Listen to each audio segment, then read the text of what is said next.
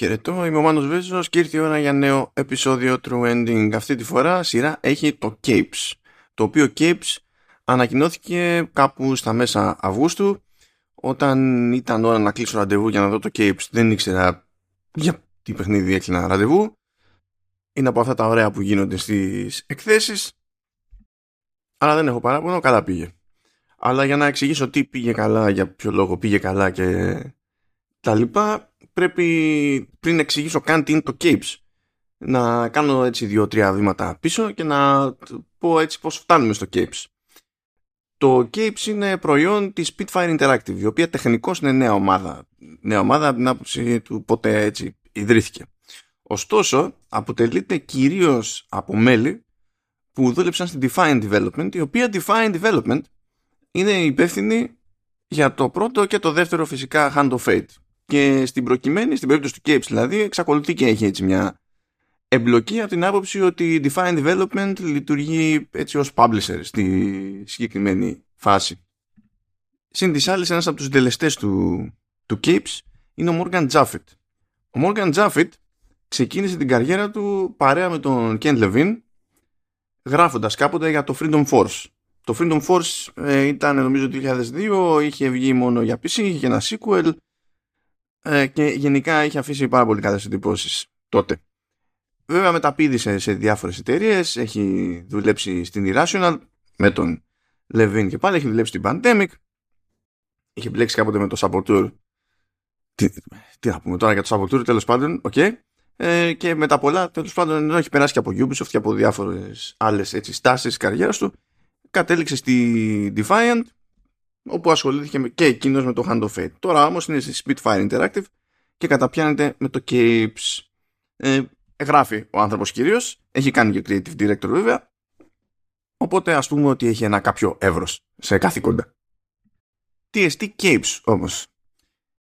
Στην περίπτωση του Capes λοιπόν έχουμε να κάνουμε με έναν σχετικά έτσι ε, γήινο, ρεαλιστικό κόσμο ε, στον οποίο υποτίθεται ότι 15 με 20 χρόνια πριν από τη στιγμή που ξεκινάει το παιχνίδι είχε γίνει ένας κακός χαμός εκεί πέρα, διότι υπάρχουν υπερήρωε στον κόσμο αυτόν, υπάρχουν φυσικά και υπερκακοί. Οι υπερκακοί κατάφεραν και διέλυσαν τους υπερήρωε και κάνουν πλέον τα κουμάντα. Έχουν στήσει και ένα, μια, έναν οργανισμό που λέγεται The Company και τελείως στοιχεία εμέσως ή και όχι τόσο εμέσως στην ουσία ελέγχουν και τις διαφορετικές δυνάμεις ασφαλείας, την αστυνομία και τα λοιπά.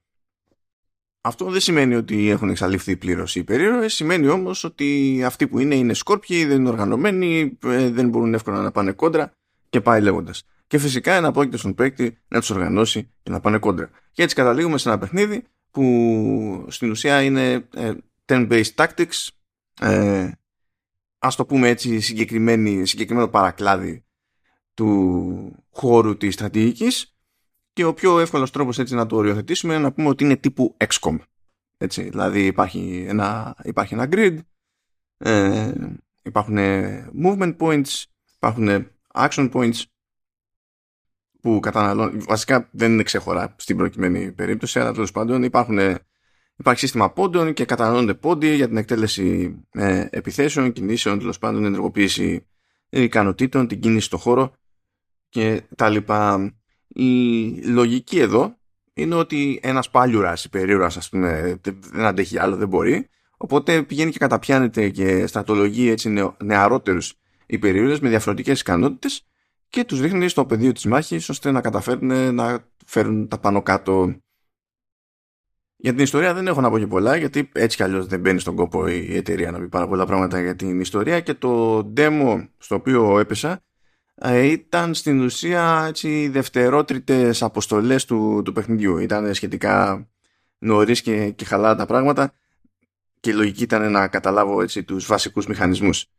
Ε, γι' αυτό και όλες, ενώ υποτίθεται ότι στην πορεία καταλήγει ο παίκτης να έχει μια ομάδα με τέσσερις ήρωες σε κάθε αποστολή, άσχετα με το τι επιλογές θα κάνει για τη σύνθεση της ομάδας αυτής, ε, εγώ ξεκίνησα στην ουσία εκείνη την αποστολή με δύο ήρωες και στην πορεία της αποστολής υποτίθεται ότι βρήκαμε και έναν τρίτο και μπήκε και εκείνος εκεί στο, στο χώρο ε, εκείνη την ώρα. Τώρα τα ζητούμενα σε, στις διαφορετικές αποστολές τουλάχιστον θα έχουν και αυτά ένα κάποιο εύρος από την άποψη ότι δεν πηγαίνουμε και χωνόμαστε σε μια αποστολή και εμφανίζεται κάποιος κακός και γίνεται έτσι κακομήρας ε, διότι από τη μία θα πρέπει να έχουμε τον νου μας για, το, για την περίπτωση που κινδυνεύει κάποιος ιδιώτης τέλος πάντων, κάποιος πολίτης για να κάνουμε ό,τι μπορούμε για να τον σώσουμε και από την άλλη υποτίθεται ότι μας την πέφτουν και, η, και μας την πέφτει και η αστυνομία η αστυνομία και γενικά οι άνθρωποι, απλοί άνθρωποι τέλος πάντων, που δεν έχουν έτσι ε, ειδικές ικανότητες, ε, υπερφυσικές ικανότητες, τέλος πάντων ε, έχουν μια ιδιαιτερότητα στο παιχνίδι. Είναι στην ουσία οι μόνοι που κάνουν τον κόπο να, να κουβαλάνε και να χρησιμοποιούν όπλα. Και όχι μόνο αυτό, αλλά αν υποτίθεται ότι κάποιος χάσει το όπλο του, γιατί ε, ακριβώς για αυτό το λόγο υπάρχει και συγκεκριμένος μηχανισμός για να, κάνουμε, να αφοπλίζουμε το, τον αντίπαλο σε τέτοιε περιπτώσεις. Αν χάσει το όπλο του, μπορεί ο ίδιος ή μπορεί κάποιος άλλος να το σηκώσει. Οπότε να ξαναγίνει ε, πάλι κίνδυνος. Οι ήρωες δεν μπαίνουν σε αυτόν τον κόπο να χρησιμοποιήσουν ε, όπλα. Γενικότερα το ύφος φαίνεται να είναι σχετικά σκοτεινό, σχετικά κοινικό, αλλά δεν, δεν έχει προφανή πηγή έμπνευσης από την άποψη ότι τραβάει από 15 μεριές. Τα συζητούσα εκεί πέρα ε, εμένα από την ομάδα και λίγο ότι στην ουσία έτσι όπως έχουν τα πράγματα πλέον δεξιά και αριστερά έχουμε υπερήρωες στην καθημερινότητά μας όχι κανονικούς υπερήρωες αλλά ε, αν κοιτάξουμε τηλεόραση, αν κοιτάξουμε κινηματογράφο δεν γλιτώνει κανένας οπότε λέει οι επιρροές είναι από όλες τις μπάντες. Ως προς το, έτσι, το, το σκοτεινότερο ύφος που φαίνεται να έχει το, το παιχνίδι σε πρώτη τέλος πάντων ε, εκτίμηση ε, νομίζω ότι είναι προφανής έτσι, μια κάποια επιρροή από The Boys αν και δεν φαίνεται να είναι το ίδιο καφρικό ή το ίδιο αιματηρό και αυτό υποδεικνύεται και από, το, και από την αισθητική που έχουν συνήθως οι, οι ήρωες. Ο, τα, αν δείτε τη σχεδιαστική τους γραμμή, τα, το, το χρωματολόγιο, το, η δουλειά που έχει γίνει με τις υφές, με τα textures, είναι στημένο έτσι ώστε να, ε, να αφήνει το παιχνίδι έτσι τελικά μια εντύπωση που στο μάτι να είναι κάπου μεταξύ comic και action figure. Μιας και παλιά κόμικ. Πάντως, υποτίθεται ότι η ιστορία προχωρά μεταξύ των αποστολών ε, με cutscenes που είναι στημένα περισσότερο ως motion comics. Όσοι ήθιστε σε παιχνίδια tactics, ε, όλα αργά ή γρήγορα είναι θέμα ισορροπιών τόσο εντός όσο και εκτός του πεδίου της μάχης. Και λέω εκτός, διότι εκτός της μάχης προφανώς πρέπει ο παίκτης να παίρνει κάποιες αποφάσεις για το leveling που θα κάνεις στους χαρακτήρες. Και ως προς αυτό να πω δύο λόγια πριν ασχοληθώ με το τι γίνεται στη, στην ίδια τη μάχη. Στην ουσία ο παίκτης μαζεύει δύο πράγματα παίζοντας. Experience points και skill points. Τα skill points προφανώς και ξεκλειδώνουν συγκεκριμένα skills. Ο κάθε χαρακτήρας έχει το διαφορετικό του skill tree. Δεν έχουν όλοι το ίδιο εύρος στα skill trees. Κάποιοι έχουν έξτρα ε, παρακλάδια, κάποιοι έχουν λιγότερες ή περισσότερες επιλογές ανάλογα με, τη, με την περίπτωση και με, με experience λεβελάρει ο ίδιος ο χαρακτήρας και βελτιώνονται τα βασικά του στατιστικά. Επίσης ε, υπάρχει level gating στο skill tree μην φανταστείτε κάτι φοβερά δραματικό τουλάχιστον αυτό που, το ζύγι που είδα εγώ στη, στην έκδοση που δοκίμαζα ε, υποτίθεται ότι για να έχει το περιθώριο κάποιος, ακόμη και αν υπάρχουν αρκετά skill trees να ξεκλειδώσει κάποια skill points, πρέπει να έχει πιάσει ένα minimum level. Και αυτό ήταν τύπου, ξέρω εγώ, σε αυτό το, στους πίνακες που έβλεπα εγώ, για να πούμε ότι κοιτάζουμε τα καλύτερα skills, έπρεπε κάποιος να είναι τουλάχιστον σε επίπεδο 5. Κάπως έτσι. Ε, στην ουσία τα skill points εξασφαλίζονται καθώς ο παίκτης ολοκληρώνει objectives. Άρα έχει ένα νόημα να τσεκάρει κάποιος τι είναι το πρωτεύον ζητούμενο, τι είναι σε κάθε περίπτωση δευτερεύον ζητούμενο. Είναι ένα κίνητρο για να ξεχοκαλίζει τις, τις αποστολές.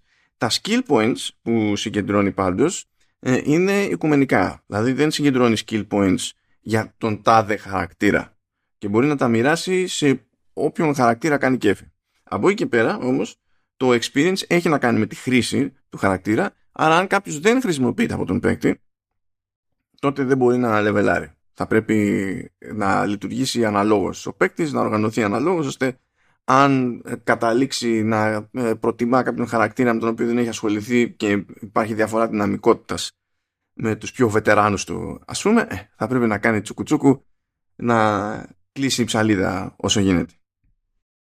Αν αναρωτιέστε τι μπορεί να σημαίνει αυτό αν θέλετε να φουλάρετε τα πάντα, τι μπορεί να σημαίνει σε, σε διάρκεια, παραμένει κάπως άγνωστο Υπάρχει campaign στο παιχνίδι, υποτίθεται ότι υπό φυσιολογικές συνθήκες ε, έχει σχεδιαστεί ώστε να κρατάει περίπου 20 ώρες αλλά αν κάποιος θέλει να φουλάρει τα πάντα και να μην αφήσει side mission για side mission σίγουρα θα πάει παραπάνω το, το πράγμα. Τώρα πόσο άγνωστο, εξαρτάται και, και από το ρυθμό του καθενός φαντάζομαι. Τι συμβαίνει όμως στο πεδίο της μάχης; Στο πεδίο της μάχης καταλαβαίνετε είπαμε τα βασικά κινείται ο καθένας πάνω σε ε, σε πλέγμα πήγαινε εκεί τετράγωνο τετράγωνο έχει ο καθένας την εμβέλειά του σε αυτές τις περιπτώσεις. Το, η κάθε επίθεση και το κάθε skill που έχει να χρησιμοποιήσει έχει επίσης την εμβέλεια. Ε, ο κάθε χαρακτήρας έχει ε, διαφορετικού, διαφορετικές ικανότητες. Έχει και από μία κίνηση ultimate και, ένα, και μια μπάρα που γεμίζει για να υπάρξει κάποια στιγμή ελπίδα να αξιοποιηθεί αυτή η κίνηση. Ultimate. Το ενδιαφέρον είναι στα διαδικαστικά ε, είδα πολύ συγκεκριμένους ήρωες. Είναι ένας ήρωας, ας πούμε, που έχει το περιθώριο να καλύπτει ε, το, το δέρμα του με κρυστάλλους που οι κρύσταλλοι αυτοί στην ουσία λειτουργούν ως θωράκιση. Αυτή η κρύσταλλη όμως δεν είναι μόνιμη, δεν είναι δηλαδή ότι κάποιος είναι τύπου The Thing αλλά με κρυστάλλους. Είναι κάτι που μπορεί να ενεργοποιήσει και να απενεργοποιήσει ο, ο χρήστης ε, σε ένα χαρακτήρα που είναι tank αλλά μπορεί να γίνει πιο tank. Ε, κάθε επιλογή όμως σε τέτοιες περιπτώσεις έχει και ένα κάποιο κόστος. Ας πούμε αν κάποιος ενεργοποιήσει τους κρυστάλλους τότε ε, χάνει σε εμβέλεια κίνησης. Αυτό μπορεί να είναι πρόβλημα, μπορεί να μην είναι πρόβλημα. Αυτό καταλάβετε παρακάτω τέλος πάντων. Ε, έπεσα σε μια χαρακτήρα που είναι τύπου rogue. Δεν είναι για να τρώει πολύ ξύλο, αλλά είναι ευκίνητη. Ο στόχος είναι όποτε μπορεί να πηγαίνει και να πετυχαίνει κάποιον από πίσω και να του κάνει backstab και έχει το περιθώριο να κάνει teleport. Ε, όχι απλά έχει περιθώριο να κάνει teleport, έχει το περιθώριο να κάνει teleport και με άλλους χαρακτήρες. Πράγμα που σημαίνει ότι οι διαφορετικές δυνάμεις συνδυάζονται. Άρα μπορεί όταν έχει πιο περιορισμένη εμβέλεια κίνησης ο πρώτος ήρωας που λέγαμε, επειδή έχει πλακωθεί εκεί πέρα με τους κρυστάλλους, μπορεί ο παίκτης να χρησιμοποιήσει τη δυνατότητα τηλεμεταφοράς της, της άλλης ηρωίδας για να διευκολύνει τον πρώτο χαρακτήρα να καλύψει μεγαλύτερη απόσταση. Αυτά είναι, αυτές είναι οι συνέργειες που πρέπει μονίμως να έχει κατά νου ο παίκτης και να κάθεται και να τις ψάχνει. Αντίστοιχα, πέσαμε σε έναν άλλο χαρακτήρα, ο οποίος έχει πιο τηλεπαθητικές ικανότητες και εκείνος επίσης δεν είναι για να τρώει πολύ ξύλο, δεν είναι ούτε για να ρίχνει πολύ ξύλο, αλλά στην ουσία μπορεί να επηρεάζει, υποτίθεται, τα, τα, τα μυαλά των αντιπάλων και να τους καθιστά πιο αδύναμους. Είναι σαν να τους ρίχνει ε, το, ε, τη δική τους θωράκιση ή τη δική τους άμυνα. Πράγμα που σημαίνει ότι οι χαρακτήρες που επηρεάζουν, οι έχθροι που επηρεάζονται σε αυτή την περίπτωση είναι πιο εύκολο να πάθουν μεγαλύτερη ζημιά. Και όταν μπει φυσικά και τέταρτος χαρακτήρας στην, στην ομάδα, βάλτε ότι υπάρχει και ρόστερ με περισσότερους και μπορείτε να δοκιμάσετε πράγματα. Οι διάφοροι συνδυασμοί πληθαίνουν αυτομάτως. Ταυτόχρονα το παιχνίδι θέλει να φροντίσει ότι ο παίκτης ε, χρησιμοποιεί τον εκάστοτε ήρωα με τρόπο που να βγάζει νόημα για τον ήρωα. Οπότε έχει βάλει να λειτουργεί, να γεμίζει μπάρα για, τη, για την Ultimate με συγκεκριμένη λογική που διαφέρει από χαρακτήρα σε χαρακτήρα. Στην περίπτωση δηλαδή του Tank, για να γεμίσει αυτή η μπάρα, πρέπει να δέχεται χτυπήματα. Γιατί υποτίθεται ότι τα αντέχει, είναι θωρακισμένος, εντάξει και τι έγινε, γι' αυτό είμαστε εδώ. Κάνουμε αυτό για το οποίο σχεδιαστήκαμε, άρα γεμίζει η μπάρα. Αντίστοιχα, η πιο ρόγκα που ανέφερα ε, προηγουμένως γεμίζει την μπάρα της με backstabs.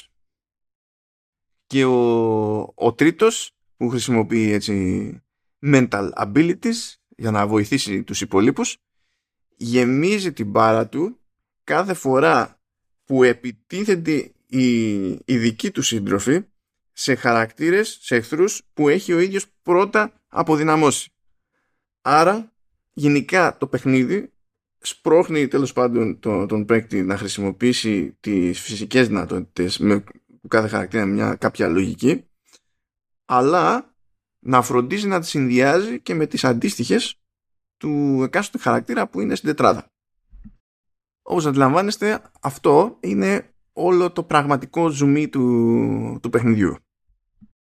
Ταυτόχρονα όλο αυτό είναι θέμα ισορροπιών στο ρόστερ αλλά και στο πώς συνδυάζονται οι διαφορετικές επιλογές που έχετε σε μια τετράδα που να βγάζει νόημα. αν όλα είναι ιδανικά, τότε όλες οι τετράδες θα βγάζουν νόημα. Και προφανώς θα διευκολύνουν ένα στυλ παιχνιδιού κάποιοι συνδυασμοί εναντί κάποιου άλλου στυλ στα χέρια του Α ή του Β και με βάση τις προτιμήσεις του, αλλά το ζήτημα είναι να λειτουργούν τέλος πάντων και να μην δημιουργούν ένα προφανές πλεονέκτημα ή μειονέκτημα. Βέβαια, υποψιάζομαι ότι όλο και κάποιο μειονέκτημα θα δημιουργούν, τουλάχιστον side missions, αν είναι καλοσχεδιασμένα και καλοζυγισμένα όλα, γιατί σύμφωνα με την κουβέντα που είχα, υποτίθεται ότι ένα από τα κίνητρα που δίνει το παιχνίδι στον παίκτη, αφού τελειώσει το παιχνίδι, να επανέλθει σε προηγούμενες αποστολές, γιατί μπορεί να πάει και να περάσει ξανά χέρι όποια προηγούμενη αποστολή θέλει, να χρησιμοποιήσει άλλους συνδυασμούς ηρώων για να καταφέρει πράγματα και να προσεγγίσει side missions που μπορεί προηγουμένως απλά να μην ήταν εφικτές. Θα δούμε τώρα. Σημασία έχει τι αίσθηση θα αφήνει η όποια σχετική αδυναμία σε κάθε περίπτωση. Βέβαια, όπως αντιλαμβάνεστε, έτσι, ε, ούτως ή άλλως είπα δεν είχα έτσι πολύ ζουμί από την ιστορία και ένας τόσος ξέρει τώρα πώς εκτιλήσονται τα πράγματα σε, σε τόσες αποστολές και πόλες παιχνιδιού. Θα δούμε. Βέβαια, είπαμε. Έτσι. Στη χειρότερη υπάρχει ο, ο Morgan Jaffit από πίσω, οπότε λες τέλος πάντων πόσο, πόσο στραβά να πάνε πράγματα. Εντάξει, OK, okay, το αποδέχομαι. Επειδή και όλο το υπόλοιπο στο κομμάτι του gameplay είναι θέμα ισορροπιών, προφανώς, ε, δεν βγαίνει άκρη από ένα, από ένα demo.